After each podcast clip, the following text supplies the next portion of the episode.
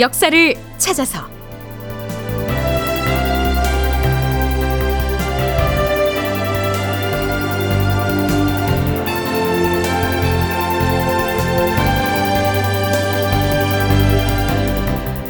제 1228편 편전에서 열린 강홍립 청문회 극본 이상락 연출 황영선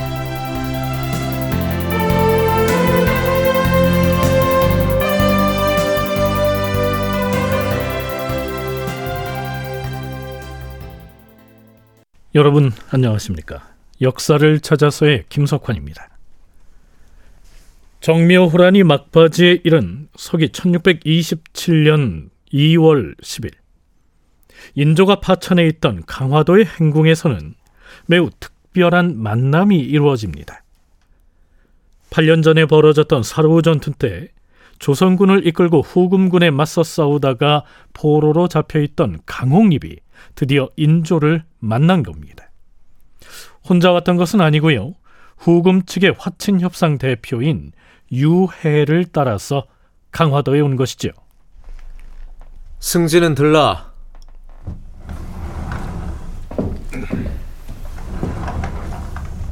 예, 주상 전하.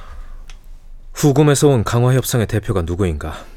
유해라는 사람이 옵니다. 강화도 진해로에 머물고 있어온데 그들과 함께 온 강홍립과 박난영이 전하를 먼저 뵙기를 청하고 있어옵니다. 의정부 정승을 비롯한 대신들도 강홍립 등을 만나서 후금의 내부 사정을 듣는 것이 좋겠다고 했으니 그리하겠다. 그들을 이곳 행궁으로 부르도록 하라. 전하, 양사에서 전하를 뵙기를 청하옵니다. 주상 전하, 대간이 양사 합계하여 찾아왔사온데 저들이 왜 왔는지 알만하다. 들라하라. 강홍립을 면대하기도 전에 사헌부의 관원들과 사관원의 간관들이 들이닥친 겁니다. 그들이 무슨 말을 하는지 들어보시죠.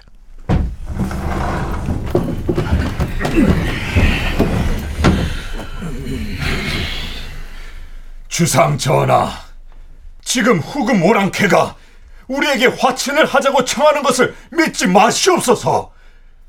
저들은 실제로는 화친의 뜻이 없음에도 강옥립이 꾸민 흉계에 넘어가서 우리를 속인 것이옵니다. 그럼에도 모욕을 감수하고 저 천한 오랑캐를 신성한 행궁으로 끌어들여서 전하께서 친히 접견을 하시겠다니 고금에 어찌 이러한 치욕이 있겠사옵니까? 먼저 저들의 앞제비가 되어서 나타난 강옥립 등의 목을 베시옵소서. 무슨 소리를 하고 있는 것인가? 묘당의 의논은 이미 의결되었으니 다시는 이와 같은 말을 하지 말라. 여기에서 말하는 묘당은 의정부를 일컫는 말입니다. 그러니까 의정부 대신들은 강화도에 찾아온 후금의 사신과 화친 협상을 해야 하며 그 전에 강홍립과 박난영을 만나서 후금의 내부 사정을 들어보기로 결정을 했는데 그걸 대간에서 반대를 하고 나선 것이죠. 주상 전하, 강홍립은 바로 저 후금 모랑캐에게 항복을 했던 반역자인데 전하께서 그에게 좌석을 권하고 접견을 하시겠다니 국가적인 모욕이 이보다 더할 수는 없사옵니다. 더구나 듣자하니 이번에 온 오랑캐 사신 유해는 전하와 동등한 예우를 받으며 대등하게 만나기를 원하고 있다 하옵니다.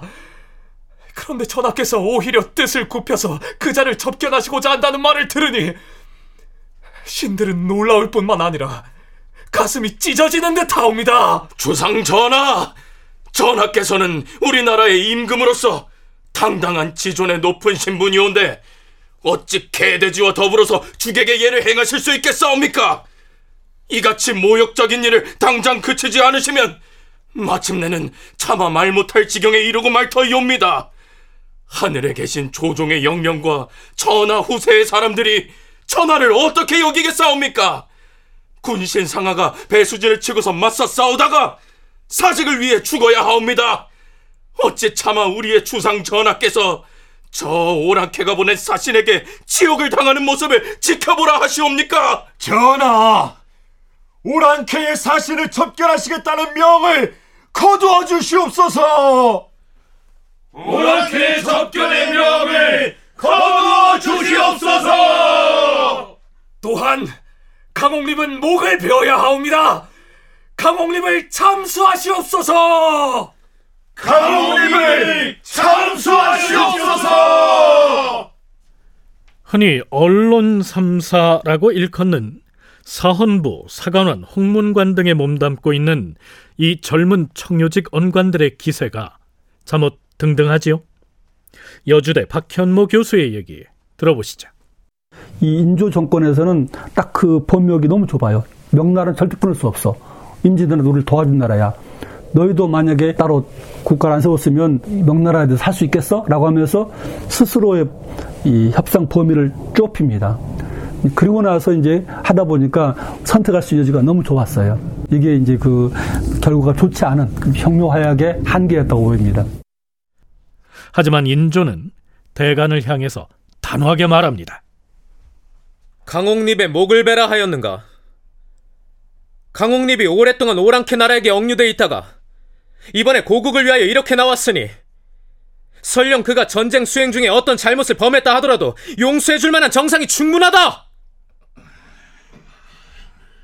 그런데 지금 그대들은 심지어 그를 반역자로까지 지목을 하니 본인으로서는 얼마나 억울하겠는가? 이후로는 이와 같은 말을 다시는 꺼내지 말라! 그렇다면 후금과의 협상 국면에서 인조는 강홍립을 어떻게 생각하고 있었을까요? 서강대 계승범 교수의 얘기입니다. 협상을 맺는 게 최선책이고 조선을 지킬 수 있는 최선의 방법이고 전투를 해가지고는 흥승산이 없다. 이런 얘기들을 하는데 이게 우리가 정말 힘이 있으면 이런 말을 하는 강홍립을 나쁜 놈이라고 잡아 죽일 수도 있는데 그럴 수가 없죠. 강홍립을 죽여버린다면은 이거는 뭐 후금하고 싸우겠다는 얘기니까 인조와 함께 측근들은 강홍립의 말에 인정을 안 할 수가 없는 것이죠. 그러니까 강홍립과 대화를 하려고 그러고 또 강홍립이 자기가 그동안 살아온 얘기도 하고 후금 내부에 지금 상황이 어떻게 돼 있고 홍타이지가 어떤 사람이고 이런 것들을 정보를 많이 주는 거죠. 그러니까 이런 인조가 볼 때에는 강홍립이 한때 포로로 들어갔지만 지금 광해군 때와 마찬가지로 자기에게도 강홍립이라는 존재는 활용 가치가 높은 사람이 되는 것이죠.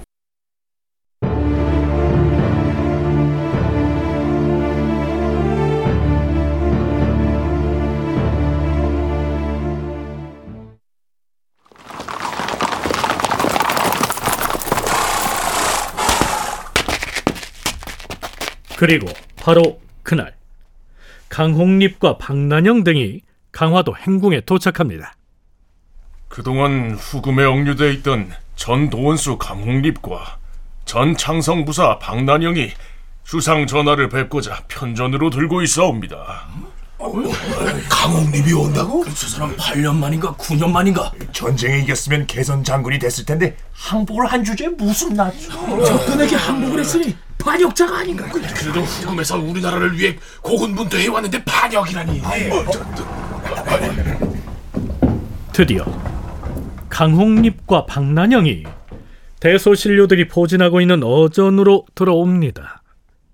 참고로 강홍립이 후금과의 전쟁에 참여했다가 포로가 됐고 그동안 후금 진영에 있으면서도 고국인 조선을 위해서 노력해 왔다는 사실 등은 이미 간헐적으로 소개를 했었죠.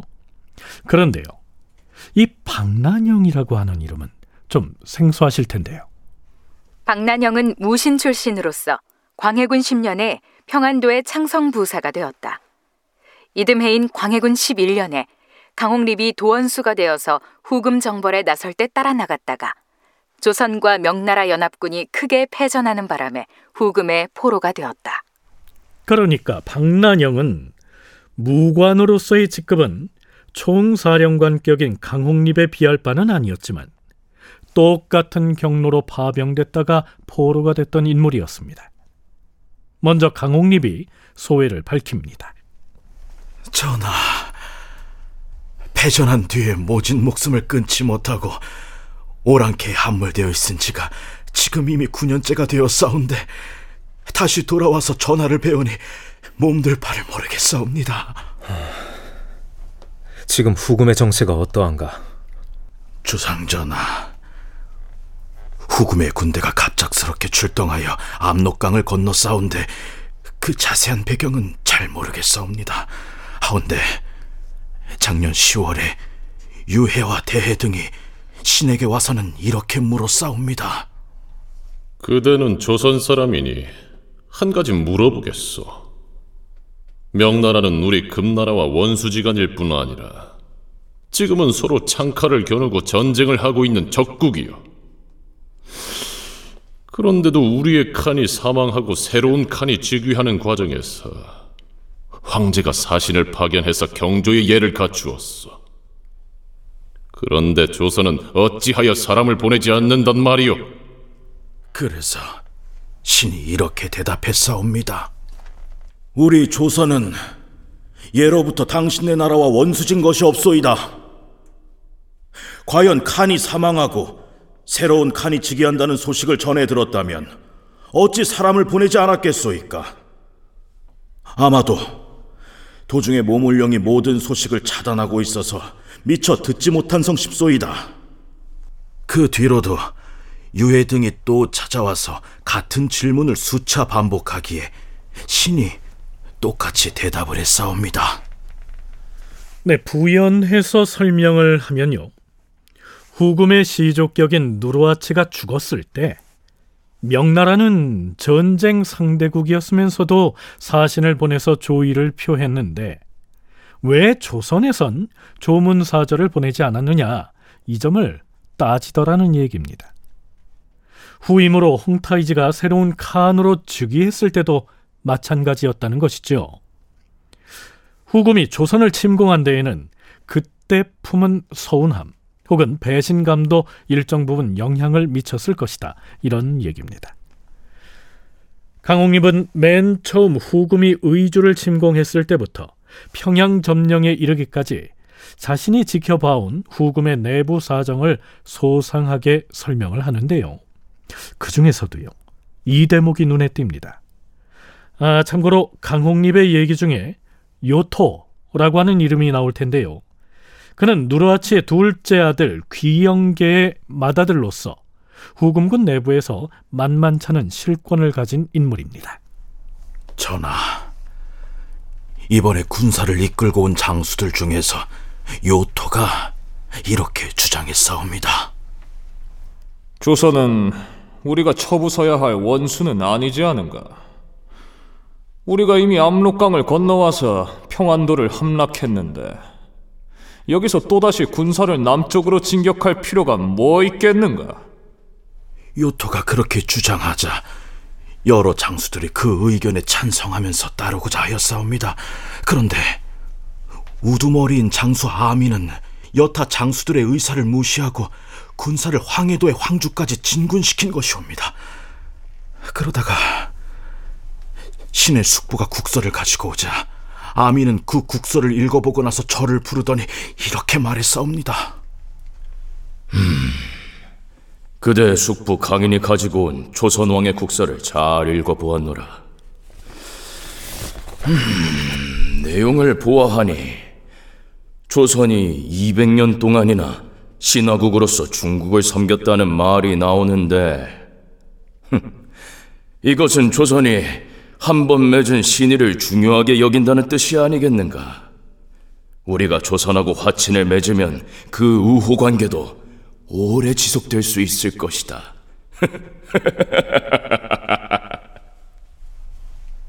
그래서 지금 신의 숙부를 볼모로 잡은 상태에서 신을 이곳 강화도로 보내서 화친을 결정하고 돌아오라고 하였사옵니다. 강홍립이 강화도 행궁에 오게 된 경위가 이랬던 것이죠. 자, 이제부터는 강홍립을 대상으로 해서 인조와 대신들이 이것저것을 질문하는 말하자면 자유문답이 진행됩니다. 중국을 상국으로 섬기는 것을 문제 삼지 않고 우리 조선과 당장 화친을 맺고 싶어 한다는 말이 과연 진정에서 나온 말이오? 그렇소. 지금 후금군이 머무르고 있는 평산 지역은 병사들이 먹을 군량은 물론 말에게 먹일 마초도 거의 떨어졌습니다. 우리가 저들의 화친 요구에 신속하게 회답을 하면 적군이 더 깊숙이 남쪽으로 내려오는 걱정은 모면할 수가 있을 것이오. 아, 그런데 지금 진해로에 나와 있는 유해라는 사신은 우리 조정에 무엇을 요구할 것으로 보이는가? 전하, 아마도 유해는 이런저런 물품들을 요구할 것인데 그가 요구하는 물품의 수량은 온 나라의 힘을 모두 기울여도 부응하기가 어려울 것 같기에 감히 다 말씀드리지 못하겠사옵니다. 나도 한 가지 물어봅시다. 만약에 후금 모랑캐와 우리가 끝내 화친을 이루지 못한다면 그러면 저들이 어떻게 할 것 같아요? 그리 되면 저들의 칼날이 어디까지 미칠지 그리고 저들이 우리나라에 언제까지 머무르게 될 것인지 나로서 날 수가 없소이다. 그럼 반대로 화친을 하기로 결정을 하면 어떻게 한다고 하던가요? 양국 간의 화친이 성립되면 평산에 있는 군대를 일단 평양으로 철수했다가 말에게 먹일 풀이 자란 뒤에 돌아갈 것이라고 하였소. 강홍립에 대한 청문은 일단 이렇게 마무리가 됩니다. 인조가 이번엔 박난영을 부릅니다. 박난영은 앞으로 나와서 오랑캐 진영에서 보고 들은 것을 모두 말하도록 하라. 또한 그동안 오랑캐 진영에서 어떤 대우를 받으며 어떻게 지내왔는지도 말해보라. 예, 주상 전하. 적군의 침공 경로와 지금의 군사 동향에 대해서는 전 도원수 강홍립이 앞서 이미 모두 아뢰었사옵니다. 그동안의 대우에 대하여 아뢰자면 그들은 신 등에게 그대들은 두 나라 사이에 화친이 맺어지면 마땅히 그대들의 나라로 돌아가게 될 것이다. 이렇게 말하면서 항상 손님의 예를 갖추고서 대우를 해주었사옵니다. 그리고 지금 그들이 화친을 청한 것은 진정인 듯하옵니다. 화친을 하고 싶으면 신의를 지켜야 되는데 화친을 청하면서도 한편으로는 남쪽으로 군사를 진격시키고 있으니 이는 무슨 까닭인가? 후금 오랑캐 장수들 상당수는 군사를 남쪽으로 깊이 진군하는 것을 반대하였으며 우리나라에서 사신을 파견한 뒤부터는 화친이 이루어질 것이라 믿어서 매우 기뻐하였사옵니다. 양국 간의 화친이 결정되면 즉시 군사를 퇴각시켜야 상식인데 한동안 평양에 머무르고자 하는 것은 다른 저희가 있어서가 아니오? 어, 저들은 한결같이 조선은 마땅히 우리와 강화를 맺어서 우호 관계로 지낼 대상이지 우리가 그 땅을 소유로 삼아서는 안 된다 이렇게 말해왔습니다. 자 이제 후금이 화친을 청해온 데 대한 어느 정도의 진정성은 확인이 된 셈인데요. 하지만 후금의 사신인 유해를 인조가 직접 만날 것이냐 만난다면 그를 인조와 대등한 지위로 대할 것이냐 아니면 적국의 신하로서 한 단계 낮춰 대할 것이냐 후금에서 왕실 사람 한 명을 인질로 데려가겠다는데 누굴 보낼 것이냐 등등 선결 과제가 한둘이 아니었지요. 다큐멘터리 역사를 찾아서 다음 시간에 계속하겠습니다.